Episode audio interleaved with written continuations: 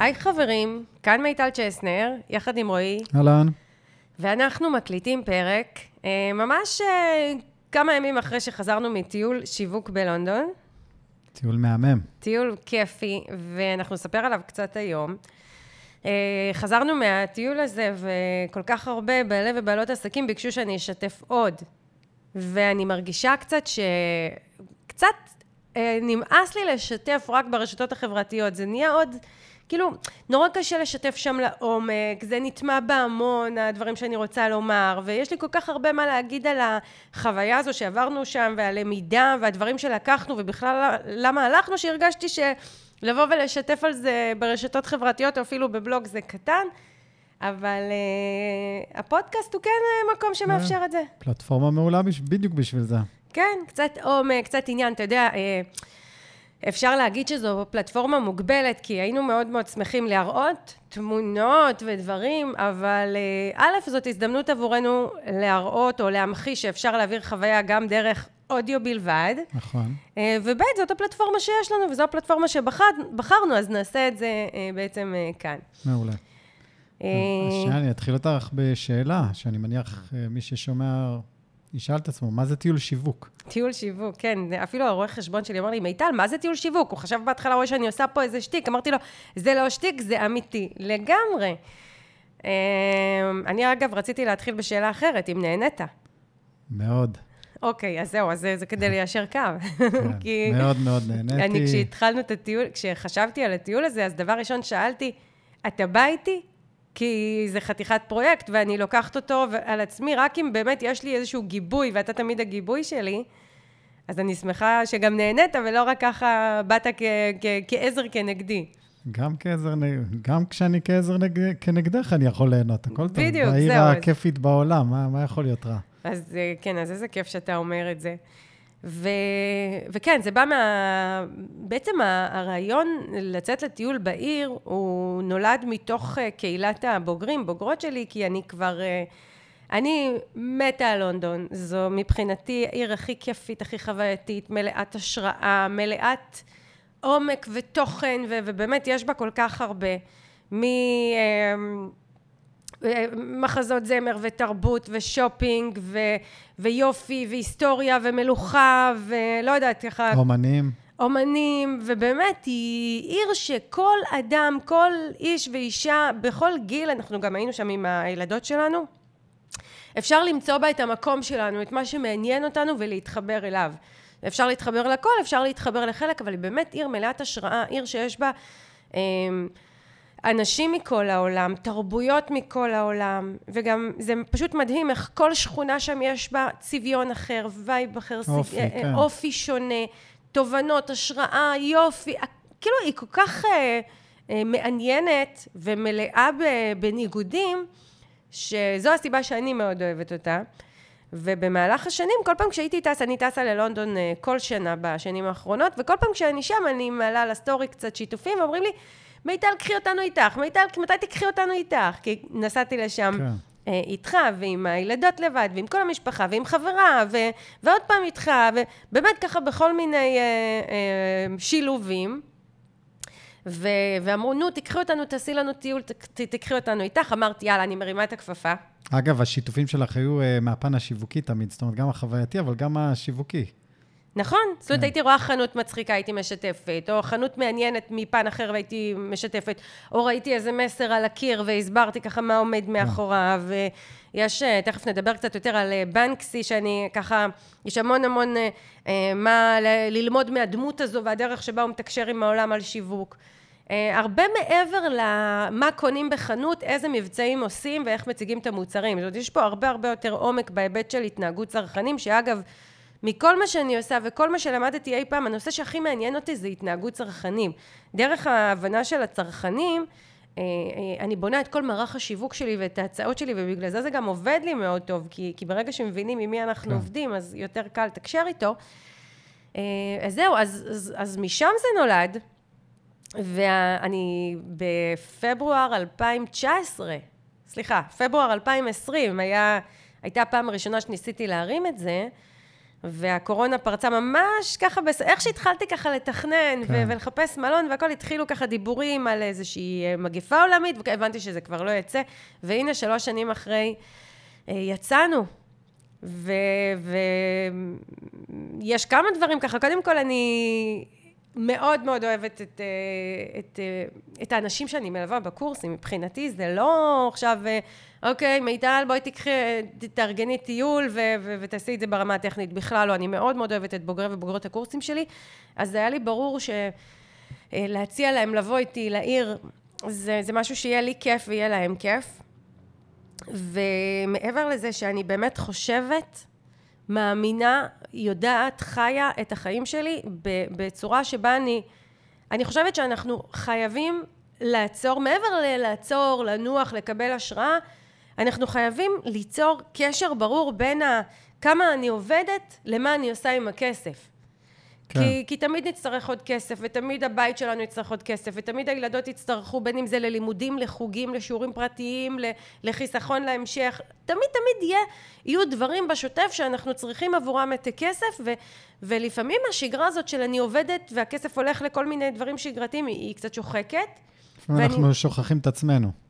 שוכחים את עצמנו, שוכחים שבסופו של דבר אנחנו רוצים ליהנות, ואם אני לא אעצור ואשלב את ההנאה בשגרה העסקית שלי, היא לא תקרה מעצמה. כן. ואני כבר, אצלי זה בונקר לפחות פעם בשנה ללונדון, ועוד פעם, פעמיים בשנה למקומות אחרים. ו... ובעצם אני באתי ו... ו... ואמרתי את זה גם לבוגרים בוגרות שלי. חבר'ה, בואו, קודם כל, הטיול הזה הוא טיול שיווק, הוא טיול למידה, הוא טיול השראה. גם החשבונית שאני מוציאה לכם, אתם תוכלו להוציא אותה כהוצאה מוכרת, כי זה באמת מה שאנחנו עושים. ו- וככה אנחנו, בואו נסגור את שנת 2022 עם uh, ככה טיול, לפרגן לעצמנו על העבודה הקשה שלנו השנה. גם נלמד, גם נקבל השראה, גם יהיה לנו כיף ביחד. Uh, ויצאנו. וזה כל כך לא מובן מאליו שככה היינו קבוצה של עשרה אנשים שבאו ושיתפו פעולה. ואמרו, אפילו אחת המשתתפות אמרה לי, מיטל, את לא חוששת ש... שלא לא יאהבו, שלא ייהנו? כן, שלא ייהנו. שיתאכזבו? אמרתי לה, את יודעת מה? אפילו לא חשבתי כן, שדבר לא כזה יכול בראש, לקרות. כן. איך יכול לקרות שמישהו יתאכזב מלונדון? אז uh, פה גם חשוב לי לציין שתכננתי את הטיול לא כאוקיי, באים ללונדון, משוטטים ברחובות, ו- ומה שראינו, ראינו, ומה שלא, לא. בניתי uh, מסלול מיוחד בשילוב עם... Uh, אה, מישהי שהיא מעבירה סיורים בעברית במקום, בלונדון, גלי כנור מלונדון אישי, שאני באמת אה, ממליצה עליה בכל פה. ובנינו יחד מסלולים שמתאימים לעסקים לקבלת השראה, ו- והיה בעצם שילוב. גלי הביאה את ה vibe המקומי, את ההיסטוריה, את מה שעומד מאחורי המקום, כן. הסיפורים, ואני הבאתי את האינפוטים והאינטרפרטציות השיווקיות לכל דבר, ובאמת יצא לנו שילוב של אה, גם מסלול מקסים שלמדנו ממנו הרבה, וגם המון הנאה, וגם...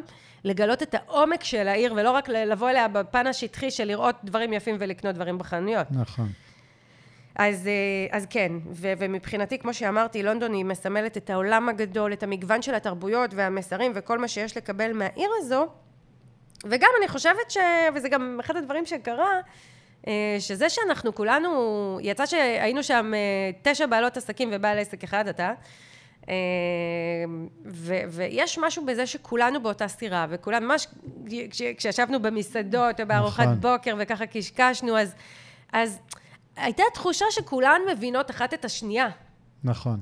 כולנו נכון. מבינות מ- מה זה אומר. כולם מרקע, למרות שהעסקים שונים לחלוטין, אבל כולם יש להם איזשהו רקע, איזה משהו מחבר, שזה העצמאות הזאת. נכון, העצמאות, עסק. השגרה. היה ביום הראשון, אה, אחת המשתתפות אמר, אה, הייתה איזושהי תקלה עם משלוחים, אז היא אמרה, אוף, אני רציתי להתנתק לשבוע. אמרתי לה, את יודעת מה? אני אפילו לא מנסה להתנתק. אני מבינה שאני אצטרך להשקיע לצורך העניין חצי שעה, שעה ביום, ככה לתת תשומת לב לעסק, אימיילים דחופים, משברים דחופים שעולים, אני קוראת, אני בודקת אם יש משהו שאני צריכה להתייחס, מה שנקרא עוד היום אני אתייחס, ואת השאר אני אמש... אשאיר להמשך, אבל אני לא נאבקת גם במקום הזה של אה, להתנתק, לא להתנתק.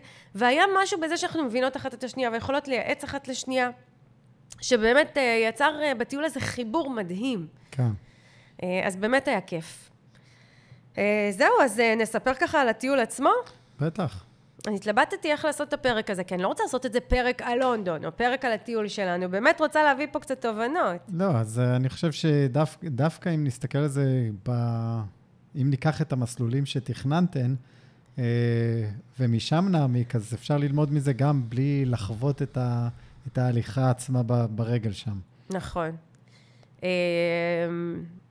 אז אה, בוא נלך לפי הסדר שעשינו את הטיול. כן, נראה לי זה יהיה לנו הכי נוח. גם המשתתפות אמרו לי, מיטל, את יכולה אה, לרשום לנו את כל המקומות שהיינו, כי אנחנו לא זוכרות ואנחנו רוצות לשמור את החוויה, כן. אז הפרק הזה גם יעשה איזשהו closure. אמ, אז קודם כל התחלנו את הטיול, ב... הגענו לעיר בצהריים, וגם אה, עוד לא יכולנו להיכנס לחדרים, אמרתי להם, יאללה, בואו נלך ל... להכי הארדקור, לארמון המלוכה, לביג בן. כן, לכל הגלויות. לכל הגלויות. בואו נסמן וי על התמונות שאתן חייבות לצלם, כדי שנוכל להתפנות ליתר הדברים, אה, ככה בכיף. אז התחלנו באמת אה, מארמון המלכה ומהביג בן וכנסיית ווסטמינסטר, ו... שזה אמ, הזדמנות לדבר קצת על אה, איך מתנהלת על העיר לונדון ובית המלוכה היום, שפעם בית המלוכה היה אה, איזשהו מוסד יוקרתי אה, ו- וככה משהו שהוא מרימים אליו ראש והיום הם הפכו להיות סוג של סלבריטיז איזשהו מוסד שפשוט מושך תנועה לעיר, מושך תיירים לעיר, זה כבר גלוי, זה כבר לא...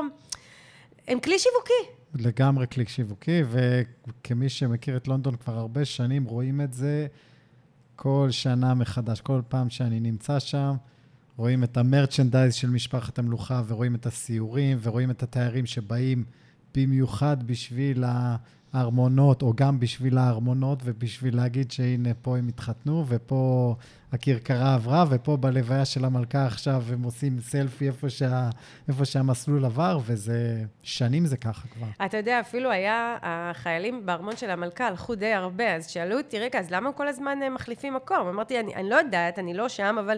אני לא אתפלא אם זה קורה כדי למשוך את התיירים. כי בסוף כשהחייל כל היום עומד, זה משעמם, אבל כשרואים אותם מחליפים כן. מקומות ועושים את הצעידה המצחיקה הזאת, אז, אז זה גורם לנו להישאר שם ולצלם, כי הנה קורה משהו, מתרחש משהו. וזה מדהים איך בית המלוכה הפך להיות כלי שיווקי גם עבור העיר וגם עבור עצמו. נכון.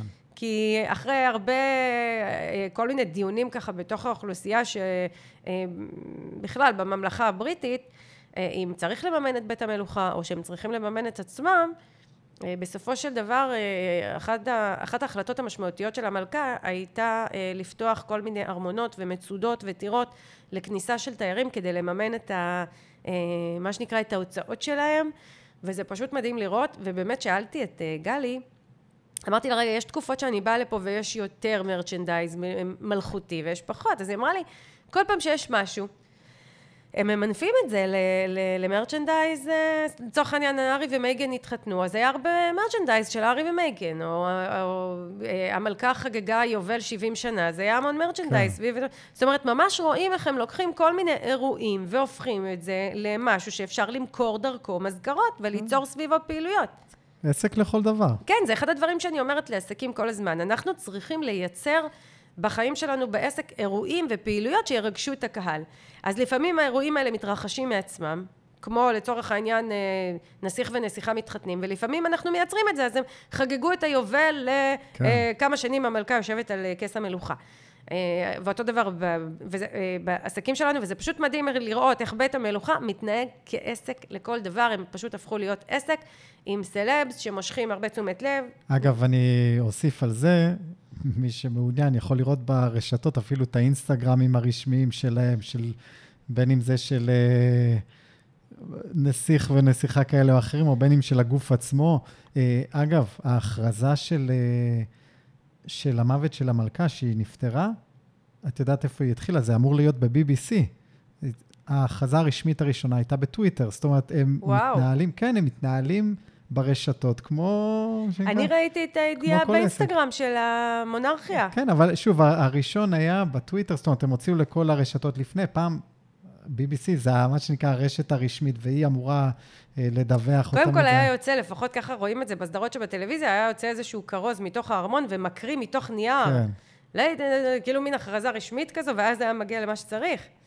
אבל מה שאתה בעצם אומר, ש, שאם פעם היו פונים לרשתות תקשורת המסורתיות, נכון. שזה ערוצי התקשורת, הרדיו, הטלוויזיה, והם היו מודיעים את הידיעות, היום הפעם הראשונה שבית המלוכה באופן, ב, ב, בעצמו בוחר להפיץ את הבשורה, או את הידיעה, אה, הוא עושה את זה ברשתות כן. החברתיות, בטוויטר, וזה פשוט מדהים, מה שנקרא, אנחנו מכונה שיווקית לכל דבר. ממש. ו- והקהל שלנו, איפה שהוא נמצא, שם אנחנו מתחילים, ולא איפה רשמי לעשות את הדברים. נכון.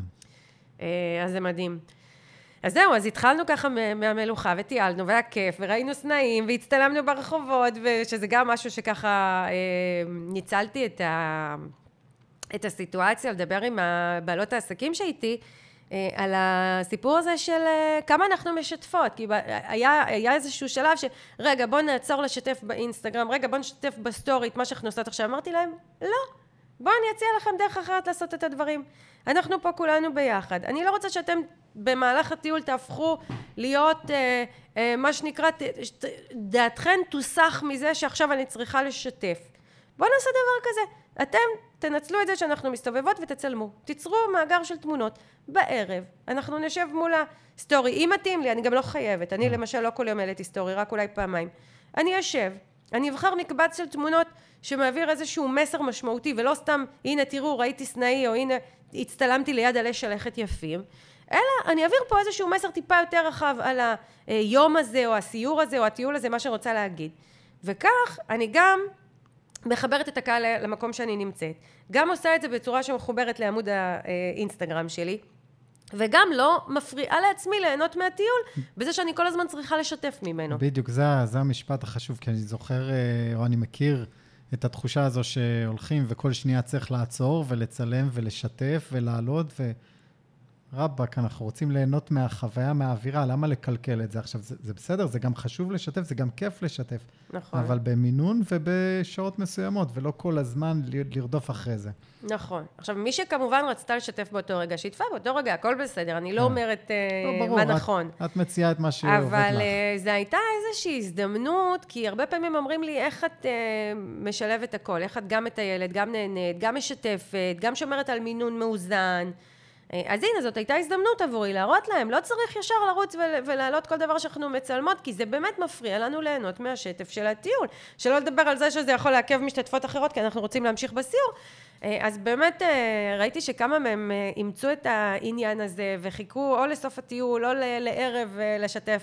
וזה היה מאוד מאוד יפה לראות את זה. כן. זה עוד משהו שככה עלה שם. אה, ואז אה, הלכנו קצת לקניות, כן? אי אפשר בלי. בכל אני- זאת לונדון, בכל זאת כן, סיילים של. Christmas, בכל זאת. כן, זה באמת אחד הדברים המדהימים. אה, לונדון ידועה בזה שבערך, בוא נגיד ככה, תחילת אמצע נובמבר נדלקים בה מה שנקרא אורות Christmas. הרחובות הראשיים המרכזיים, רחוב ריג'נט, אוקספורד סטריט, קרנבי, אזור הסוהו, קובנט גרדן, מתכסים באורות שממש בעיצובים יפהפיים שהופכים את הרחובות לחוויה אחת גדולה. כן. וזה חלק בלתי נפרד משיווק חווייתי. א', אה, זו תקופה שמושכת כמות תיירים מאוד גדולה למקום, כי באזור Christmas, באזור אה, סוף דצמבר, ינואר, באופן טבעי יש תנועה, יש קניות, אה, אה, חגי Christmas וראש השנה הנוצרי אה, מתרחשים, ובאמת אה, יש הרבה קניות. אבל בלונדון, כמו לונדון, עיר שמתנהלת בצורה, אחד הדברים ששמעתי שם מגלי זה שזו עיר שהיא מתנהלת באופן עצמאי, זאת אומרת, יש לה ראש, היא, היא מנוהלת כמו מיני מדינה. ו- ולונדון יודעת את העבודה השיווקית, ומדליקים את האורות כבר באמצע נובמבר, ומביאים את התיירים הרבה קודם. כן. הרי בסוף העיר לא יכולה להכיל את כל התיירים שיבואו בשבוע האחרון לפני. אז עושים את זה מנובמבר, והנה אני ואתה היינו, וכל הקבוצה, וגם נהנינו מהחוויה והאווירה. גם כבר המבצעים והפעילויות של Christmas התחילו, ומה הכל- שנקרא, בוא הכל נמתח את מקושט, התקופה. הכל, נכון, הכל אווירת חג, הכל, כל החלונות ראווה, כל החנויות מעוצבות כבר ל Christmas, זה, זה מדהים לראות. נכון, ו- ובעצם יש פה אה, אה, סיטואציה שבה הם כבר זיהו שיש תקופה חזקה, ובמקום לתת ללוח השנה לנהל את העניינים, הם לקחו את העניינים לידיים ו- ומתחו את זה. בואו נתחיל את Christmas חודשיים קודם, בואו נהנה כל נובמבר-דצמבר מ- ממכירות Christmas, ולא נשאיר את זה רק לשבוע-שבועיים שלפני. זה כמו אנחנו רגע לפני, אה, רגע לפני Black Friday. Black Friday פעם היה באמת סוף שבוע של מבצעים. היום זה חודש של מבצעים בכל העולם. כן, כי הם ראו את הפוטנציאל, מתחו. נכון, נכון, נכון. בעצם אנחנו מזהים הזדמנות, בואו אנחנו נגדיל אותה. אה, אז באמת עושים שם את זה מאוד מאוד יפה עם האורות, וזה מקסים לראות, וזה כיף להסתובב, וזה כיף להצטלם, ו, ושוב, אה, אחד הדברים המדהימים בלונדון, זה שהמוזיאונים בה הם חינמים לחלוטין. כי בעצם ה, מי שמנהל את העיר, העירייה, אני לא יודעת אם זה עירייה או שיש לזה שם אחר, הם, הם יודעים שהדבר הכי טוב שיכול לקרות זה שהם יביאו תנועה לעיר. משם, ה, אה, בעצם המלונות, המסעדות, החנויות, התיאטראות, כל מה שקורה בעיר, יקבלו הרבה יותר כסף ויוכלו גם לשלם יותר מיסים לעירייה, העיר תפעל יותר טוב. זאת אחת מבירות העולם הכי הכי הומות והכי פעילות. והכי, אה, אני לא יודעת אפילו, זה, כאילו, כל הזמן יש שם תנועה וכל הזמן קורים שם דברים. אני הייתי שם בשיא הקורונה, וזה היה פשוט מדהים לראות. אני לא אגיד לך שזה היה כמו היום, אבל עדיין העיר הייתה בתנועה. כן. כן. ו... וזה הרבה בזכות אותו ניהול שגורם לזה ש... שאנשים כל הזמן יבואו לשם, אנשים כל הזמן יקנו שם, וזה פשוט מדהים לראות את זה בעיניים עסקיות. אה, וזהו, אחרי היום הראשון אה, בחרתי לקחת את הקבוצה לשורדיץ'. אתה רוצה להגיד להם כמה מילים על זה? שורדיץ', שורדיץ' זה מקום מהמם, שאת הכרת לי אותו, האמת, והיית שם אה, לבד בפעם הראשונה, ואחרי זה ככה לקחת אותי אני לשם. אני חושבת שפעם ראשונה היינו שם ביחד, אבל באנו בלי סיור. נכון, נכון. ואז הלכתי לשם לבד עם סיור, ואתה אמרת לי, אה, אני אמרתי לך, תקשיב, אנחנו חייבים לחזור ביחד נכון. עם סיור. כן, זה עולם אחר. קיצור, מקום מהמם, עם המון אה, אה, אומנות קיר. גרפיטי, ציורים, מדבקות, כל מיני דברים כאלה, כל פינה, כל צעד שאתה הולך, אתה מסתכל ימינה, שמאלה, למעלה, למטה, אתה רואה איזה מיצג אחר על הקיר. אה, מקום עם vibe מיוחד. אני, אני, אני חושבת שאם אני נותנת לו כותרת, יש שם המון נשמה. כן. יש שם נשמה. עכשיו, אתה יודע, אני חושבת שבכל לונדון יש נשמה. אפילו כשנכנסים לעיר עם החנויות והאורות, עדיין יש שם משהו מאוד מאוד אנושי בעיר הזו. אה, להבדיל נגיד ממנהטן, שהיינו לפני שלושה חודשים, ובניינים וקירות. אה, אז בלונדון יש, גם זה קשור להיסטוריה שלה ולמבנים מאוד מאוד יפים שהכל מתחבר ביחד, ישן וחדש. אבל שורדיץ', שהייתה פעם שכונת, אה, שכונת עוני, שכונת מהגרים, הפרברים הכי עניים והכי, מה שנקרא, שאף אחד לא רוצה להתקרב אליהם, ג'ק המרטש, אחד הרוצחים הנתעבים בהיסטוריה פעל בשכונה הזו, ולא סתם. באמת, שכונה ככה אה, מאוד מאוד קשה במקור ומאיפה שהתחילה. אה, ובשכונה הזאת צמחו כמה מאומני הרחוב הכי מדהימים שיש. כן. ואני, אה, מה שנקרא, כמי שעוסקת בשיווק, ישר רואה את המסרים. איך מצליחים להעביר פה מסרים? איזה מכונה מדהימה. אתה רואה שם יצירות שיכול להיות ש... הייתה איזושהי יצירה שאתה זוכר את היצירה של האיש והאישה, זה היה נראה כמו קריקטורות כאלה כן, על כן. רקע אדום. ואנחנו עומדים ליד היצירה הזו, וכולן ככה עומדות, ו- ו- ולא מסתכלות עליה אפילו, מסתכלות על כל מיני יצירות מסביב, ומצטלמים על הרקע שלהם, והיה שם גרפיטי, ו- ואף אחד לא שם לב ליצירה הזו, ואז באה המדריכה וסיפרה לנו את סיפור היצירה, ופתאום הבנו שזה איזשהו אמן, ש- שהתחיל מיצירה מאוד מאוד פשוטה, היום הוא אמן ש... וזה אומנות, כאילו, אומנות רחוב, זה אפילו לא... אה, זה לא מטעם מישהו, אף אחד לא שילם לו, הוא פשוט בא עם האמת שלו ופרסם את היצירה הזו והיום מזמינים אותו מטעם עיריות ומטעם מדינות אה, לעשות כל מיני פסלים ויצירות ותמונות ואיורים ואומנות קיר בכל מיני מקומות וזה פשוט מדהים לראות איך הבן אדם הזה התחיל וכשאנחנו מסתכלים על היצירה שלו היא גם לא נראית כזה וואו כן כן, אבל אה, שנקרא, היא הייתה במקום הנכון, היא עשתה את שלה, היא, היא הדהדה למי שזה צריך להדהד. ו... ושוב, כשהוא, את יודעת, את אמרת את זה שם יפה, אבל כשהוא צייר את היצירה הזו, היצירות הראשונות האחרות שלו, הוא לא, אני מניח שהוא לא חשב ש... ש... שיזמינו אותו מכל מיני ערים ומדינות אחרות נכון? לצייר. נכון? הוא עשה את מה שבקישקע שלו, בבטן שלו. בדיוק. ו... והוא רץ עם זה, וזה לקח אותו למקום, אני מאמין שזה מקום טוב עבורו. כן, זה, זה גם, יש שם אה, כל מיני אומני רחוב, אה, ראינו את הברוקולי ליין. ברוקולי ליין זה בעצם אמ, איזושהי שדרה, היה, אני, היום אנחנו קוראים לו אמן, אבל הוא שף, שרצה לבשל, והברוקולי היה מאוד מאוד יקר, והיה מאוד קשה ל- ל- למצוא ברוקולי, אז הוא יצר ברוקולי מגבס, אני מקווה שאני לא עושה עוול לסיפור, אני, אם אני זוכרת אותו נכון, ופשוט תלה ברוקולי מגבס בכל מיני אה, פינות בשדרה בעיר. ואנשים התחילו ל- לאסוף ולראות את הברוקולי ולשאול מה זה, ומפה נוצר איזשהו ברוקולי vibe. מזהב, כאילו, כי יענו, זה יקר. כן. זה היה צבוע ברוקולי בצבע זהב. קיצור, אה, נוצר שם איזשהו קטע. עכשיו, הוא עשה את זה במחאה, הוא לא התכוון פה כן. לעשות איזשהו משהו מעבר, הוא פעל מהבטן, היה לו מסר להעביר, הוא מצא דרך להעביר אותו, וזה גם מאוד מאוד אופייני לשכונה. אם יש לי מסר להעביר, אני אתלה איזשהו אה, תמונה, או איור, או מדבקה, או פסל, וכל מיני ככה דברים, ו- ו- ולרוב אנחנו גם לא נראה את זה עד שמישהו יסב את תשומת ליבנו, וככה כן. יספר את הסיפור שמאחורי.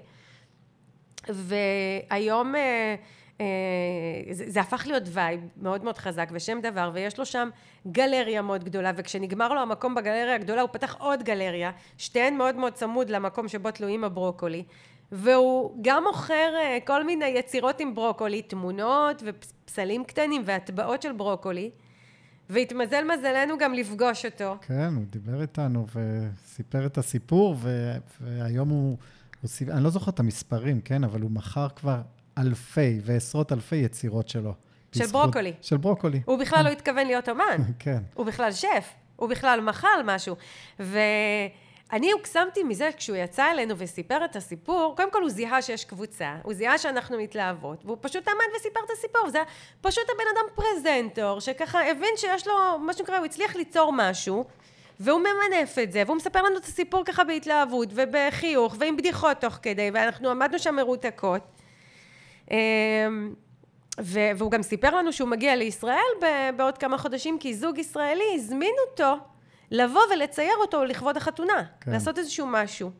בקיצור, זה פשוט מדהים איך משהו שמתחיל מ- מהבטן, מהלב, בלי אג'נדה, אבל יש מאחוריו מישהו שבאמת ככה אה, אה, בוער בו להעביר מסר, ולאן זה מגיע.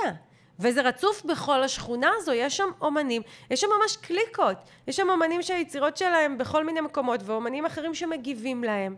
כן. ויש תחלופה של יצירות. עכשיו, תכף נדבר על בנקסי, כי אי אפשר לדבר על השכונה הזו בלי לדבר עליו, אבל אה, אחד הדברים שקורים בשכונה הזו, זה שהיצירות מתחלפות. זאת אומרת, יש ככה, מצד אחד יש איזשהו כבוד בין אומנים ו- ולא כל כך מהר דורסים יצירה שנמצאת, מצד שני זה ידוע שאם באתי ויצרתי משהו על הקיר, יגיע הרגע שמישהו יכסה את זה ביצירה אחרת. יש מצבים גם שהאומנים כועסים על זה שעושים משהו ליצירה שלהם ופשוט מוחקים אותה כן. כן. כמחאה. ו- ו- וזה חלק מהדבר המדהים בשכונה הזו, כי, כי בעצם נוצר פה ריגוש. אני אומרת למשתתפות, ואני אומרת לעצמי, אנחנו עכשיו פה, ואנחנו רואות דברים מדהימים, ויכול להיות שפעם הבאה שנהיה פה, זה לא יהיה יותר, יהיו פה נכון. דברים אחרים. ואני לא רוצה לפספס. כן, כן, זה חי, זה, זה שכונה שהיא חיה, היא משתנה כל הזמן. נכון, ואנחנו יכולים לקחת את זה לשיווק, כי המקום הזה, שכל פעם יש אצלי משהו שאני לא יודעת אם הוא יהיה בהמשך, זה משהו שמרגש את הקהל, זה משהו שגורם לו לבוא עכשיו. אתה יודע, אני, זה, זה אפילו לא הייתה הכוונה שלי, אבל אני אקח דוגמא את הטיול הזה ללונדון. הטיול הזה הוא חד פעמי, לא מתכוונת לעשות אותו שוב. ואמרתי את זה מראש, טיול חד פעמי, מי שרוצה תבוא ומי שלא לא, ו, אמ, ו, ועצם זה שמה שנקרא מיטל עושה דברים, שעכשיו הם נמצאים והם לא יהיו יותר, ואם אני עכשיו יהיה לי את ההזדמנות לצאת עם מיטל לטייל שבוע בעיר מגניבה ולהיות כל הזמן ביחד, אה, זאת ההזדמנות היחידה שלי. אז זה גורם לזה שיותר אנשים באים, ולא אומרים, אני אבוא פעם הבאה, אני אבוא שנה הבאה, ובאמת לא עשיתי את זה כדי למשוך מישהו באף, ואני גם לא מתכוונת לעשות את הטיול הזה שוב, אחד, מספיק בשביל הכיף, בשביל הקבוצה שלי. אמ, אבל, אבל הריגוש הזה שמשהו עכשיו נמצא ועוד מעט הוא לא יהיה, זה משהו שכדאי לכל עסק ועסק לשלב. נכון. אז בשכונה הזו זה נוצר באופן טבעי, ו, ו, ואני, הדבר שמקסים אותי בשכונה הזאת זה א', לראות את, ה, את זה שיש כל מיני יצירות, ואיך הם מעבירים כל מיני מסרים, זה לגמרי שיווק חווייתי. ממש. יש כל- איזה כל משהו מיני שזכור יצירות, כל לך? מיני, כל מיני סגנונות של יצירה גם. נכון. זאת אומרת, דברים שהם שונים לחלוטין, ועדיין המארג של כל השכונה הזו הוא מאוד מדהים. נכון. יש דברים שהם מאוד אה, ריאליסטיים, יש דברים שהם מאוד מופשטים, יש מדבקות, יש דברים שהם בלאגן גדול, יש דברים שהם מסודרים, יש פסלים. בקיצור, מדהים. יש יצירות. שנשארות עשר שנים, יש יצירות שנשארות שנה, יש יצירות שנשארות שבועיים. כן, והסיפור מאחורי היצירות. זאת אומרת, אתה יכול לראות יצירה ולהגיד, יפה, לא יפה, אבל פתאום כשאתה שומע את הסיפור, ומה אמן רצה להגיד פה? אתה זוכר את היצירה שכשנכנסים לשורדיץ' יש את האותיות? כן. וזה נורא יפה בפני עצמו לראות את האותיות, ופתאום אתה, אני לא זוכרת אפילו מה היה המשפט שם, פתאום אתה מבין את המשמעות של המשפט, וואו, כל הדבר הזה מקבל עומק ברמה אחרת, חיבור, רגש, אני רוצה לחזור לפה שוב, אני רוצה לראות את היצירה הזאת, אני רוצה לספר לאנשים על היצירה הזו. כן. נגיד כמה מילים על בנקסי, כי, כי זה מדהים, כי גם, ב- אני אמרתי להם, אה, לקבוצה, אמרתי להם, תקשיבו, לפני שאנחנו מגיעות לשדרה, אני רוצה שאתם תיכנסו לגוגל, תבינו מי זה בנקסי, ותקראו עליו קצת, תראו קצת את היצירות שלו ותיכנסו לעמוד האינסטגרם. כן, ובעוד אנחנו מקליטים את הפרק הזה, יש אירוע ממש מגניב סביב בנקסי. ממש. רוצה לספר? אני, לא, לא, לא, לא, לא סידרנו את זה לפני הפרק, אבל ככה... ככה, אומן... אה, קודם אומן- כל שואלים אותי מי זה בנקסי. זהו, אז הוא אומן, אה, אומן רחוב, אה, אומן מחאה. אומן מחאה, בדיוק, אומן מחאה, האומנות שלו היא של אה, מחאה בדרך כלל, או כמעט תמיד. אנחנו מה נראה שקורה, אותו... מה שקורה בעולם זה שפתאום בוקר אחד יש ציור שלו בדרך כלל בשחור לבן, לפעמים קצת צבע. בדרך כלל זה גם באזורי מחאה, נגיד ממש עכשיו הוא העלה אה, יצירות באוקראינה. אגב, היה לו פעם בחומה בעזה. כן, יש לו בתוך עזה, יש לו כן. על החומה. אה, כן, אה, בכל מיני שכונות, ו, וזהו, פשוט אה, הש, השכנים מתעוררים בוקר אחד ויש להם יצירה של בנקסי, והסיפור, המיתוס מאחורי זה, אף אחד לא יודע מי זה, עד היום. זאת אומרת, והוא כבר פועל יש שנים. המון השערות. יש המון השערות, אבל אף אחד לא יודע מי זה, אף אחד נכון. לא יודע להצביע אה, מי הבן אדם. והיופי הוא שהוא הוא כל כך אה, מוכר היום בעולם, שגונבים את היצירות יש שלו. לו 11 מיליון עוקבים באינסטגרם, לא שזה אינדיקציה, אבל כאילו, סתם, ש- 11 וחצי מיליון עוקבים, 11 מיליון עוקבים וחצי, אה, אחרי אדם שאנחנו לא יודעים מי הוא. כן, לא יודעים מי הוא. אבל כן יש חיבור מאוד משמעותי הנה, אנחנו פה מדברים עליו כאילו אנחנו מכירים אותו. בדיוק, ו... והיצירות שלו, נגיד, הוא מקים אותם, אז אה, גונבים את החתיכת קיר שהוא צייר עליה. גונבים קירות שלמים. קירות שלמים או חלקים אה, שהוא צייר עליה בקיצור, ו- וסוחרים ב- באומנות שלו. גם הוא מוציא דברים למסחר למ- מדי פעם. בקיצור, מאוד מאוד מאוד מעניין. אז, והוא אה, גדל, הוא התחיל שם. הוא, הוא התחיל בשורדיץ', הוא, כן. הוא מ... אה, אה, שכחתי את העיר שהוא נולד בה, ברח לי השם, בריסטול. הוא מבריסטול בריסטול. במקור. הגיוני. מה? הגיוני, הגיוני, כן, כי גם כן. בבריסטול יש המון יצירות שלו. כן. אמ, והוא הוא, הוא מאוד חי וקיים, כאילו מדי פעם, נגיד, שמעתי על... אה, יש עליו אגב סרט, אה, אם אני לא טועה, ב-yes ראיתי, ב-yes דוקו. אה, סתם נגיד היה איזשהו מועדון נוער שלא הצליחו להתרים לו כסף לילדים שצריכים עזרה, והוא פשוט באישון לילה, בלי שאף אחד רואה, בא, יצר יצירה מאוד מאוד משמעותית שם בכניסה, מתוך ידיעה שהם ייקחו את היצירה, ימכרו אותה ויממנו את מה שקורה במועדון. זאת אומרת, הוא עושה... הוא, הוא, הוא כמו להטוטן כזה, הוא יודע להפעיל כל כך הרבה דברים, אה, מבלי שאנחנו נדע מי הוא. עכשיו, זאת המשמעות האמיתית של מותג. מה זה מותג? אנחנו, יש לנו בראש אדם, תכונות, אה, יש לנו אפילו איזשהו דמיון איך הוא נראה, ואנחנו לא יודעים מי זה, אנחנו רק אין לו שם משפחה, אין לו שם פרטי. כל כך הרבה השערות, מי זה ומה זה, ו, וסיפורים, ו, וכל הדבר הזה הופך את בנקסי לישות כל כך מרגשת, שאנחנו עוקבים ומחפשים ובודקים, וזה גם מה שמאפשר לו להפעיל את הקהל וגם ככה, אה, לצורך העניין, ליצור את ה... להרוויח אה, או, או להפעיל את העולם. אה, אני חושבת שביום שאנחנו נדע מי זה בנקסי, כל הקסם ייעלם. כן, חלק גדול מהקסם, ברור. כן, וזה גם מאוד מאוד יפה שיש לו את קבוצת החברים ומכרים שככה עוטפים אותו, מגבים אותו ויודעים מי הוא ולא מגלים, זה, כן. זה נדיר היום בעולם.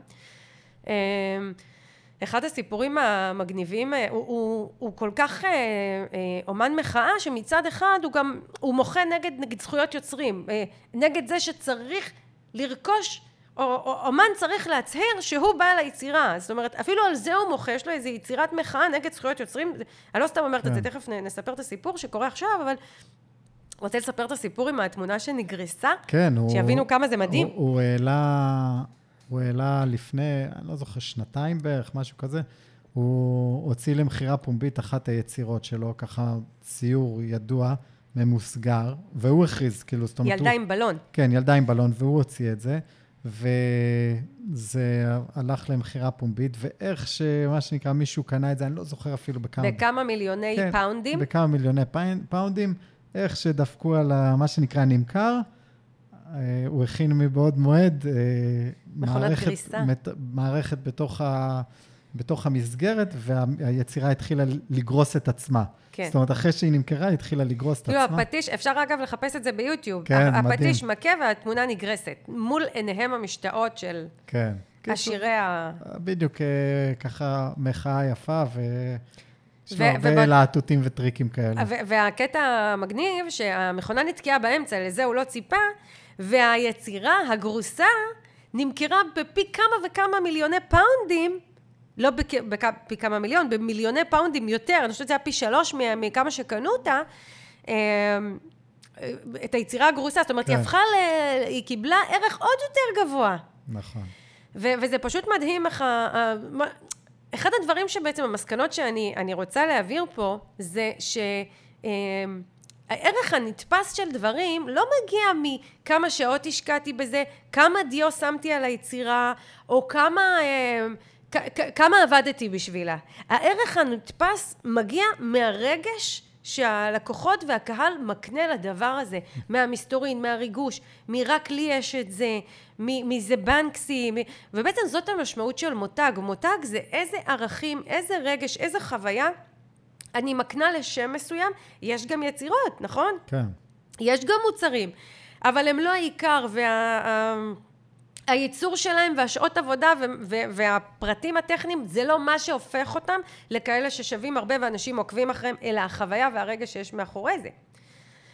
ואני אספר ככה את הסיפור שקורה היום, זה, זה קטע, כי אנחנו נוחתים בארץ ואתה שולח לי באינסטגרם אה, קישור ל, ל, לאיזשהו עניין, ו, ו, ויש באז חדש, כי אה, אה, גס, מותג אמריקאי, ולא מפתיע אותי שמותג אמריקאי כן. עושה דבר כזה, מותג אמריקאי גס, מחליט לקחת את היצירות של בנקסי, אה, ולהדפיס אותם על בגדים שלו, ושמים בחלון הראווה של החנות שלהם בריג'נט, תמונה מאוד מאוד גדולה של יצירה של בנקסי.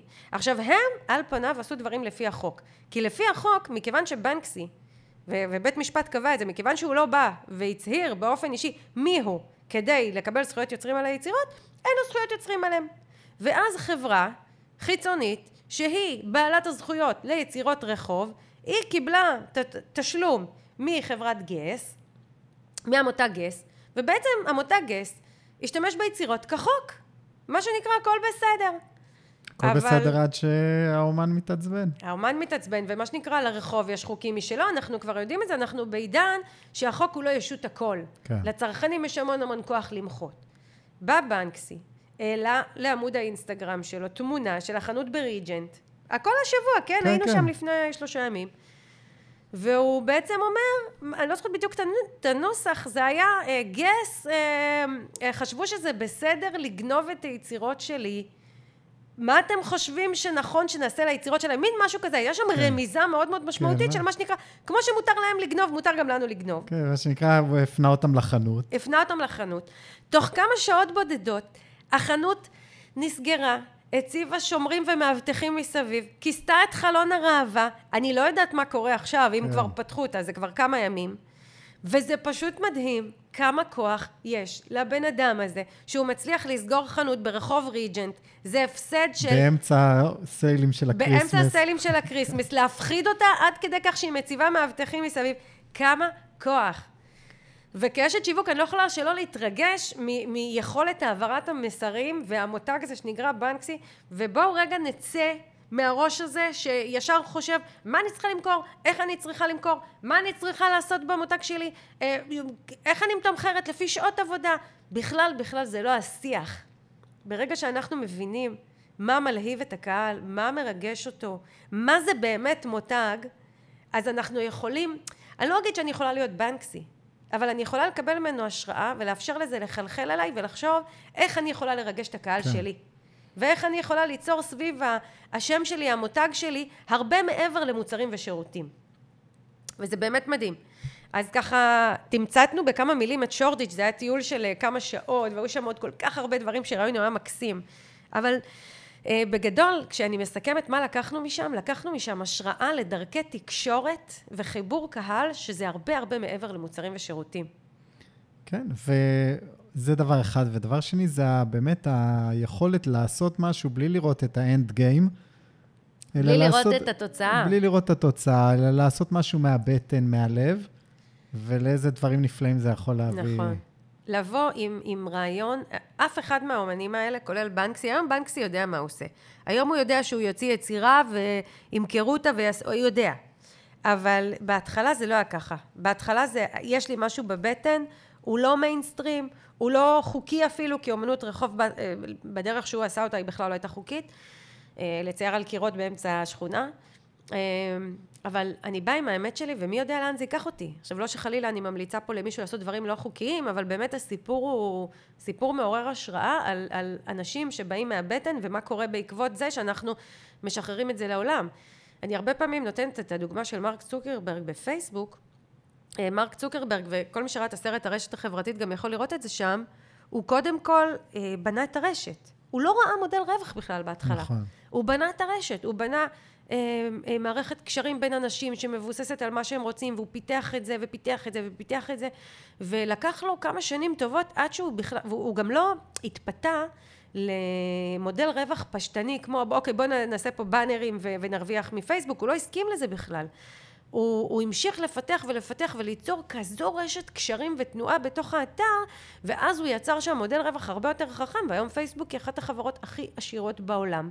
ואנחנו בכלל לא רואים את הסוף של העושר שלה ואת השליטה שלה בעולם, וככה זה התחיל. כן. אז אה, אם אני לוקחת את זה לדוגמה שהיא מה שנקרא יותר עכשווית מתחום עסקי. אז זהו, אז שורדיץ', אני יכולה לדבר עליה עוד המון, אבל נמשיך הלאה. הדבר הבא, אה, ככה אחרי שסיימנו לטייל שם, ו, ואני כן אגיד איזושהי אנקדוטה, כי כשמגיעים לשורדיץ', אז זאת השכונה, והמתחם הקניות שנמצא שם זה המותגים הכי יקרים שיש. אנחנו רואים שם את אה, אה, כל מיני מותגים ככה יוקרתיים, את, אה, את Coach ואת AllSaints ואת לולו למון וכל מיני מותגים עשירים כן. ש... אה, אה, מה שנקרא, people like us do things like that, זה, זה אמירה שסת' גודין, אה, מנטור שיווקי שאני מאוד מעריכה, מרבה לומר, ו, וזה בדיוק זה, מה שנקרא, באים המותגים האלה ואומרים, אנחנו מביני עניין, אנחנו לא נטמעים בהמון, אנחנו באים למקומות המיוחדים, השונים, המגניבים. המגניבים, יוצאי הדופן, כאן אנחנו נמצאים. לא תמצאו את החנות שלי במה שנקרא, ברחוב הכי מיינסטרימי. אז גם זה היה מאוד מעניין לראות את הקונטרסט בין השכונה הגראנג'ית נקרא לה, המלוכלכת, המלאה גרפיטי, לבין מותגי הענק. אה, למחרת בבוקר לקחתי את הקבוצה להפך הגמור. לג- 180 מעלות. מה זה? עשיתי להם מטמורפוזה, לקחתי אותם לחנויות הכי מסחריות שיש. אמרתי, אוקיי, השראה מצד אחד, בטן, נשמה מצד אחד, בואו נלך לראות איך עושים את זה הגדולים באמת. אה, תספר להם איפה היינו, התחלנו ב... הבייבי שלך. התחלנו בלגו אהובתי, שזה כן. ככה... אהובי, אהובתי. זה מה שיפה במותג, אנחנו אפילו לא יודעים אם הוא כן. איש, או איש, איש, או איש או אישה, אבל אנחנו אוהבים אותו. כן. מה אתה אוהב? עוד חיכינו, עוד חיכינו, שנקרא, עם ה buzzer, איך שפתחו את החנות, אנחנו, כן. אנחנו פתחנו איתם. אגב, אני מתעכבת שנייה. כשאתה אומר אהובי, זה נראה לך כל כך טבעי. ו... מה זה לאהוב? לאהוב זה, זה לגעת במישהו, לחבק אותו, להתקרב אליו.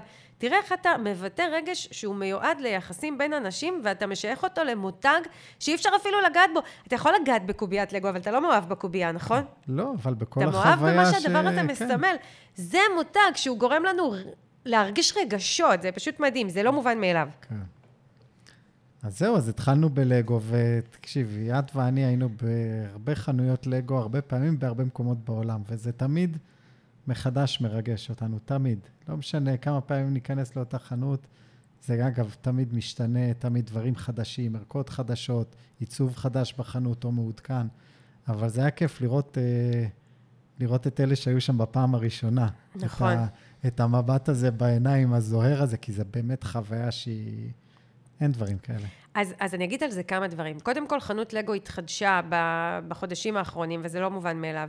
אה, אני הייתי בה כמה פעמים, והיא ככה הייתה כמעט אותו דבר, אותו דבר, וממש ממש חידשו אותה, וההתחדשות, אה, היא כללה כמה מרכיבים, שגם מזה יש המון מה ללמוד. אה, קודם כל, הם עשו שם תערוכה שמראה את הלגו על פני שנים. ואנחנו רואים בעצם איך מותג שהוא מותג פלסטיק, אם, אם לסכם את זה, מותג פלסטיק, קוביות, אה, מתעקש ומוצא דרכים כל פעם מחדש לרגש אותנו ולחבר אותנו והייתה שם תערוכה שמצד אחד מראה אה, תמונות והסברים ומצד שני מראה ממש אה, אה, אריזות לגו ערכות, ו... כן. ערכות לגו שמתחילת הדרך של לגו ראינו שם את המוצרים הראשונים הראשונים שנוצרו בלגו מין ברווז כזה כן, מעץ לפני כאלה. שהם היו חברת צעצועים, עוד לא חברת... כשהם היו את חברת כן. צעצועים, כן. לפני שהם היו קוביות, והמשכנו וראינו יצירות שאני ואתה כילדים שיחקנו בהם, וכמה זה ריגש אותנו, וואו, אני חייב להראות לאחי את המכונית, את הגלגלים, טרקטור, טרקטור, את הטרקטור. כן. אה, מה שנקרא, כמה זה חיבר אותנו, ועד היום. אז זה היה מאוד מאוד יפה לראות איך הם מצליחים בתוך אה, חנות הפלסטיק הזו, כן ליצור שם ריגוש מאוד מאוד גדול, ונוסטלגיה. היו שם אה, אה, אזורים שהם אה, ממחישים שיתופי פעולה עם מותגים אה, מקומיים. אה, מותגים עכשוויים, סליחה, לא מקומיים, הארי פוטר, גם מקומי, הארי פוטר כן. הוא נולד בלונדון, אבל כל מיני יצירות שקשורות להארי פוטר. סטאר וורס, מרוויל. סטאר וורס, מרוויל. היה שם אה, שיתוף פעולה שנעשה ממש עכשיו עם קייטי פרי, עם איזושהי שמלה שהיא לובשת בצורת לגו, אז הייתה שם בובה עם השמלה ו- ומוצרים. אה, היו שם כמו תמיד כל מיני יצירות לגו שבנויות בצורה מאוד מאוד גדולה שאפשר להצטלם איתן. רכב של... אה, ג'יימס בונד. של ג'יימס בונד, ו- והספסל שיושב שם, אה, שנראה כאילו אני במטרו הלונדוני, אה, והביג בן, והחייל, ועץ אשוח מלגו, כי תכף כן. כריסמס. והייתה פינה מקסימה, שראינו אותה אחר כך בעוד חנויות, של הלגו personal, פרסונליזציה. וזה אחד הדברים שאנחנו רואים במותגים גדולים היום. אנחנו רואים שמותגים גדולים ומסחריים מחפשים את הדרך לשדר ללקוחות משהו אנושי ואישי. זה משהו שלנו, עסקים קטנים, יש באופן טבעי, ואנחנו ראינו את זה שם, איך אה, חברות מאוד מאוד גדולות ממש מתאמצות לייצר את זה. ויש שם uh, פשוט uh, בובות קטנות. אתה רוצה לספר ככה כן, מה זה לגו פרסונל? כן, אפשר לעשות uh, מיני פיגר, זה הבובות, הדמויות לגו שאפשר uh, לקחת ולעצב בעצמך. לעצב את עצמנו בדמות לגו. עצמנו, מישהו אחר, לא משנה, לעצב בעצמנו את הדמות עצמה, לבחור uh, שיער, לבחור פנים, לבחור בגדים, להדפיס על הבגדים. זאת אומרת, אני זוכר שכשהיינו בניו יורק, אז יעלי, האמצעית שלנו, מאוד אוהבת אבוקדו, אז היא, היא עשתה לגו עם uh, אבוקדו על החולצה. הדפיסה אבוקדו על כן. החולצה, ויש אפשרות גם להדפיס את השם. כן.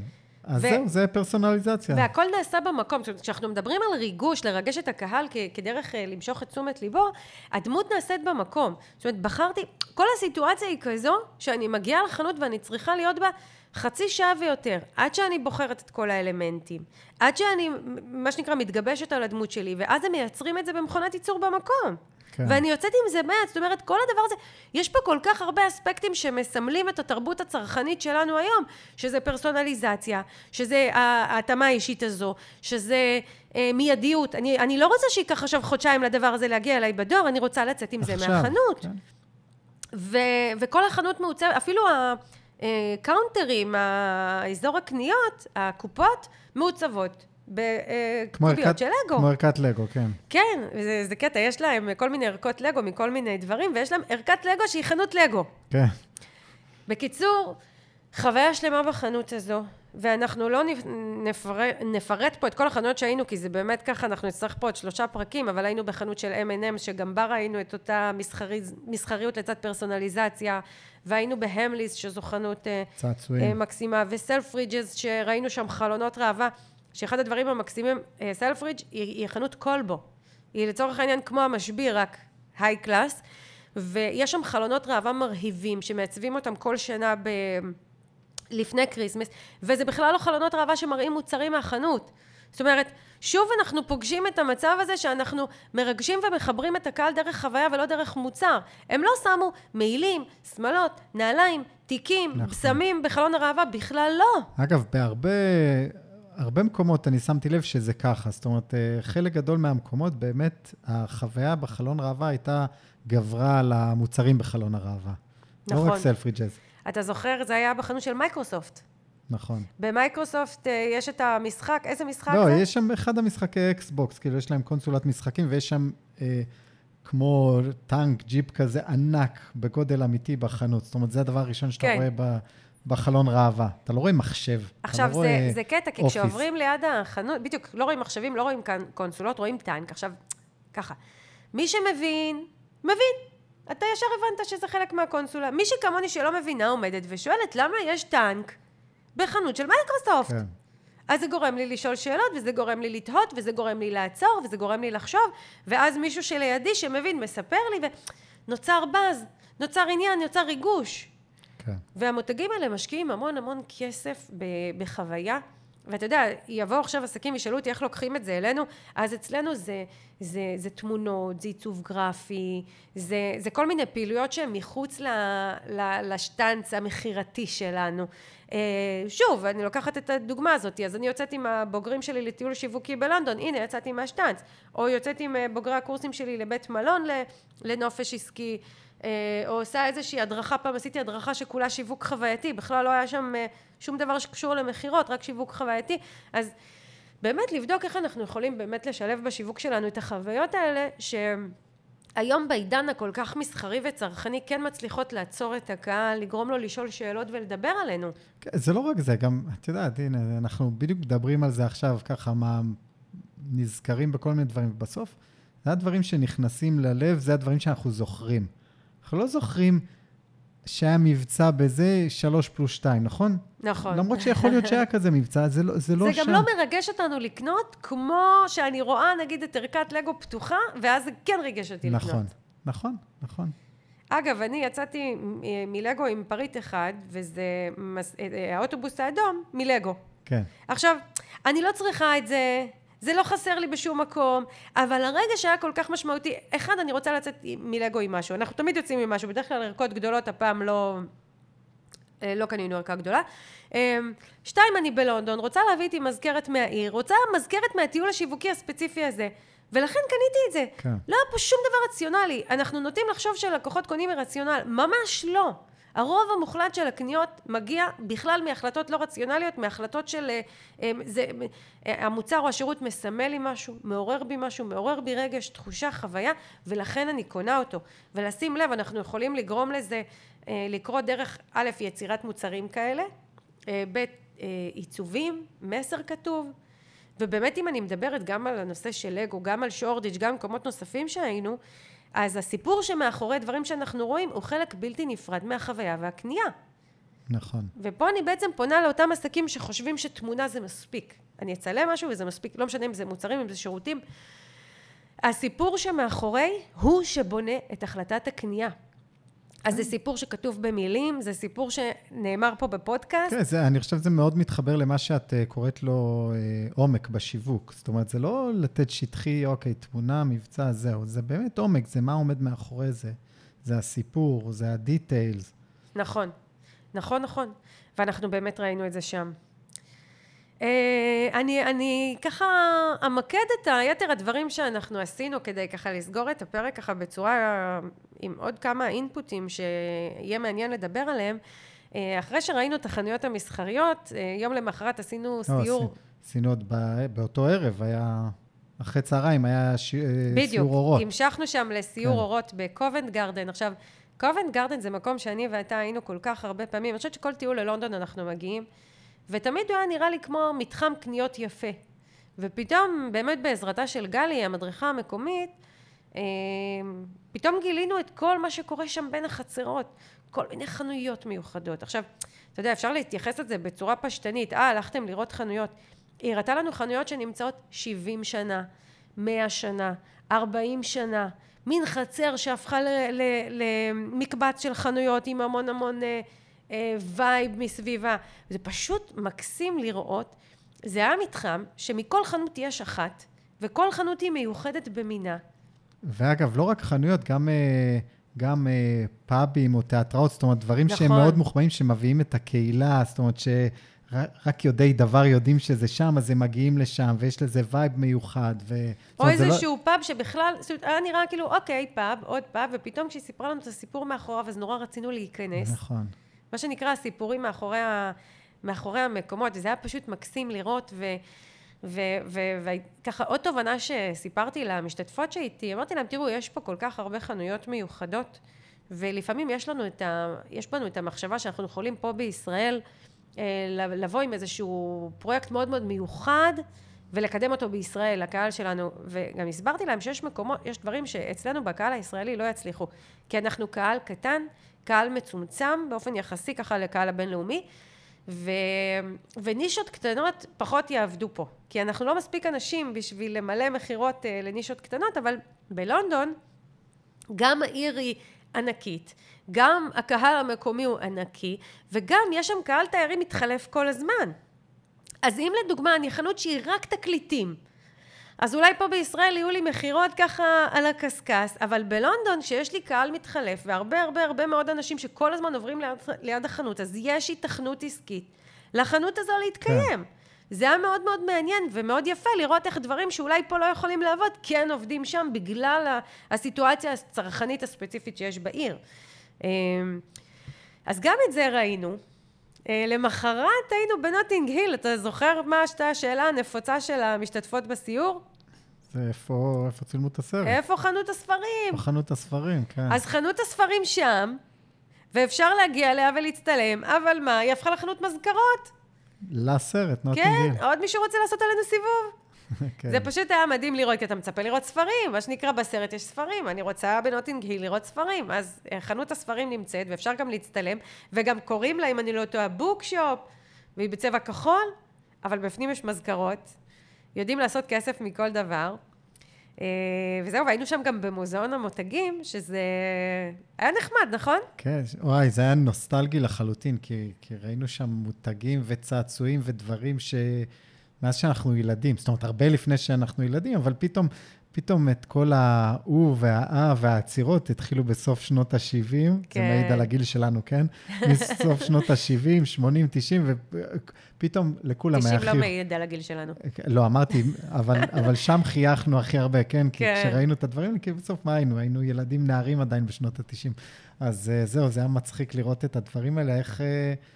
איך המותגים התפתחו, איך תקשרו, באיזה דרכי תקשורת, והמון המון המון פיצ'י פקס שם, שבאמת אה, החזירו אותנו אחורה בזמן. זה היה מקסים, אתה יודע, כמה דברים שככה, תובנות שעלו שם. אחד, אה, איך דרכי התקשורת של פעם היו שונות משל היום. כמה זה היה מצומצם, כן. כמה יכולת להעביר במודעה, כמה יכולת להעביר בשידור רדיו. אה, אז באמת לראות דרכי תקשורת שונות. שתיים, זה מדהים לראות איך אה, כל סגנון הווינטג' שאז היה הדרך היחידה לתקשיר, היום חזר. אנחנו משתמשים המון בווינטג' בעיצובים כדי לעורר רגש, חום, אה, אמפתיה. אבל הדבר הכי מדהים, ואמרתי להם, תסתכלו טוב טוב מי אלה המותגים, שכבר מ-1900 ומ-1920 קיימים. וראינו שם כל מיני מותגים כמו פרסיל וטייד, וקדברי וקלוגס, ועוד כל מיני מותגים שאני תמיד אומרת לעסקים, אל תחפשו עכשיו איזה מנטור שפועל שנה, שנתיים ו- ומגלה לנו את האור. תסתכלו על המותגים האלה שפעילים כבר מאה שנה ויותר, ומהם תיקחו דוגמה, מהם תקבלו השראה, ממי שמגלה יציבות לאורך כל כך הרבה שנים, ממי שידע להתפתח, ממי שידע להתאים את עצמו, ממי שידע להיות רלוונטי בכל רגע נתון, כן. ולעשות את ההתאמות גם במוצר וגם בשיווק, כדי להישאר. ו- ואותי זה מקסים ומדהים ומרגש לראות עסקים שמחזיקים כל כך הרבה שנים. ועברו תרבויות וסנצ'וריז, זה ממש כאילו שינויים מאוד מאוד משמעותיים בהתנהגות צרכנים והם עדיין פה. אז זה מאוד יפה. ממש יפה. אני אסכם את הפרק בכמה מילים על, אה, על הקורונה ומה שהיא עשתה לעיר, וזה כבר הפרספקטיבה שלי. אה, אנחנו הגענו לעיר, ואני ואתה מכירים את העיר, ואנחנו ראינו איך חנויות ענק נסגרו. אה, House of Fraser, האמס, כל מיני חנויות שהיו מה שנקרא נכסי צאן ברזל שם ברחוב אוקספורד. ענקיות, חנויות של שבע קומות, עם, עם אלפי עובדים ועשרות אלפי מוצרים, שפשוט לא שרדו את משבר הקורונה ונסגרו. אה, ראינו מסעדות שנכחדו, ראינו רשתות, Topshop, כל מיני רשתות שכאילו, וואו, איך יכול להיות שרשת כל כך כל כך מצליחה וגדולה נסגרת? ו- ו- ופה אני ככה אמרתי למשתתפות שאיתי, לא כל הנוצץ זהב. זה שאנחנו רואים עסק גדול, מפואר, אה, אה, מיוחד, בולט, לא אומר שהוא מצליח. והנה, בהזדמנות הראשונה שהייתה, המקום נסגר. עכשיו, יכול להיות שזאת הייתה החלטה עסקית, ויכול להיות הרבה דברים, אבל עסק שנסגר, ככל הנראה, לא הייתה סיבה שהוא ימשיך להתקיים. כן. זה לא שהוא, לא יכול להיות שעסק שהוא כל כך מצליח, ממשיך להתקיים. וזה פשוט היה, זה אפילו מטלטל עבורי לראות את אותם, אה, אה, אותם עסקי ענק שנסגרו. אה, ולעומת זאת, אנחנו ראינו עסקים שלא רק שלא נסגרו, אלא אפילו... עוד סניפים. פרחו. כן. כמו יוניקלו למשל. Uniqlo, אחת הרשתות המדהימות, שפשוט אה, לא נפגעה, המשיכה להתקיים. שאלו אותי המשתתפות בסיור, רגע, למה, למה Uniqlo שורדת? אז אמרתי להם, קודם כל, יש להם מוצרים מאוד מאוד מאוד איכותיים. דבר שני, יש להם מוצרי basic, שכשאתה קונה אחד, אתה רוצה עוד אחד ועוד אחד, ואני ואתה כן, בדיוק ככה. כן, מדדתי משהו, הופה, איזה עוד צבעים יש? שלושה. צבעים מזה, כן. שלושה צבעים מזה, של... אני קניתי שלושה צבעים מהמכנסיים, שלושה צבעים מהטרנינגים, אה, שלושה צבעים מהעליונית. זה פשוט מדהים, המוטיב כן. שלוש חזר שם, כל דבר כן. קנינו בשלשות. עכשיו, ברגע שמשהו כל כך איכותי, ברגע שהוא פשוט, ברגע שהוא... הם גם לא משנים כל הזמן את הגזרות. זאת אומרת, הם... משהו עובד, טאק, צבעים חדשים, דיטל קטן נוסף, נקסט. ו... ויש להם איזה שבע או שמונה חנויות ברחבי העיר. והחנויות שלהם מלאות, והחנויות שלהם עובדות כל הזמן. ו... ויום למחרת, כשהם נכנסו לחנות, אותן בעלות עסקים שלא הכירו, אמרו לי, הבנו למה, למה הם מצליחים, הבנו. כן. הבדים, הנעימות, הגזרות, האיכות. אז ברגע שיש לי, זאת אומרת, יש פה כמה דברים. יש לי משהו שהוא איכותי, יש לי פשוט, בייסיק, ויש לי אותו בפורמט שגורם ללקוחות לקנות יותר ממוצר אחד, זה מנצח. וזה פשוט מדהים לראות איך החנות הזאת עובדת והיא מלאה. ו- וזהו, אני חושבת שבזה אני ככה אסכם את, ה- את החוויות, את התובנות. עוד רגע, משהו ששכחתי, שאל, מה אתה אז אומר? אז אני אשאל אותך, את נהנית? וואי, אתה לא מבין כמה. תקשיבי, האמת, הפעם היחידה, אני חושב שזה עובר אולי בכל, אבל חבל שזה לא מצולם, כי הניצוץ שיש לך בעיניים בשעה האחרונה, אה, כשאנחנו מדברים, זה אומר הכל. אני, אני אגיד לך כמה דברים בעניין הזה. קודם כל, אני אשת שיווק בנשמתי וב, ובכל נימי נפשי, באמת. ואני מתרגשת לראות ב live את הדברים שאני מדברת עליהם בתיאוריה. כן. בין אם זה חנויות, בין אם זה ערכים, בין אם זה מסרים, בין אם זה vibe, זה פשוט כיף לראות איך הדבר הזה מתורגם ו- ומתכנס לתוך עיר כזו. דבר שני, נהניתי, ובאמת נהניתי מהקבוצה שבאה איתי. אני ממש, כאילו, אני פונה אליכם פה, אתן יודעות מי אתם, פשוט אהבתי כל רגע ורגע להיות איתן. איזה כיף היה לנו. הרגשתי בחברת חברות הכי קרובות שאפשר. ממש. נכון, זה גם הורגש שם. ממש הורגש. השיח, זאת אומרת, באנו אה, עשרה אנשים שלא הכירו אחד את השני מלפני, ויצאנו משם כאילו אנחנו מהצבא ביחד. כן. אה, ו- ודבר שלישי, הרגשתי שהטיול השיג את המטרה שלו. כי פשוט כולן, אחת-אחת, אמרו לי, איזה כיף היה, כמה למדתי. אה, אפילו אלירן החמוד, אה, בן הזוג של רותי, ששלח לי אחרי זה הודעה, מיטל, רותי חזרה אה, עם ניצוצות בעיניים, כל הכבוד, משהו כזה. זאת אומרת, אמרתי, אוקיי, אני את שלי עשיתי, הבטחתי חוויה, קיימתי חוויה. ו, ואני חושבת שבסוף, אתה, אתה הכי תבין אותי, איזה כיף שיצרתי לי חיים של לצאת לטיול בלונדון, זאת העבודה שלי. ממש, קסם. איזה כיף. אתה יודע, אתה, אתה מכיר את ה... את הרקע לזה, אני, אה, הייתה לי איזושהי תקופה שאמרתי, וואו, אני רוצה להרצות בחו"ל, אני רוצה להרצות בפני אה, ישראלים בחו"ל, וניסיתי ככה למצוא כל מיני קשרים בארצות הברית ובארץ, גם דרך בני משפחה, דרך לקוחות שלי, ניסיתי לארגן דבר כזה. ולא הצלחתי. כן. זאת אומרת, מה זה לא הצלחתי? אם הייתי מתאבדת על זה ומסתערת על זה, הייתי מצליחה. אבל אמרתי, עזבי מיטל, בואי תעשי את זה בדרך אחרת. והנה, מצאתי את הדרך שלי. להפוך את המקום שאני כל כך אוהבת לעבודה, עבודה במרכאות, כי זה לא היה עבודה, זה היה כן. כיף. ואפילו לשנייה לא הרגשתי שקשה לי, שמעייף לי, ש... שמה שנקרא, למה עשיתי את זה? אני לא אעשה את זה שוב. אתה יודע למה אני לא אעשה את זה שוב? למה להרוס? אה? בי, זה היה כל כך מוצלח, אני כן. לא אקח את הסיכון שזה יהיה פחות טוב ממה שזה היה. אני מבין אותך. ו... וזהו, אבל באמת, זה כאילו, פשוט, פשוט כיף לי, זה, זה אפילו, אני אגיד הגשמת חלום, אבל זה לא שהחלום שלי היה להוציא טיול שיווק ללונדון. החלום שלי הוא לחיות חיים שבהם אני אה, עובדת, עושה את מה שאני אוהבת, מרוויחה מזה, נמצאת עם אנשים שאני אוהבת להיות איתם, שגם הם מרוויחים מזה, וגם הם נהנים מזה, וגם הם מתקדמים בחיים שלהם. וכל הדבר הזה קרה עכשיו בטיול הזה, שהיה סוג של סמל הדבר הזה, וזהו, אז אני מאוד מאוד שמחה.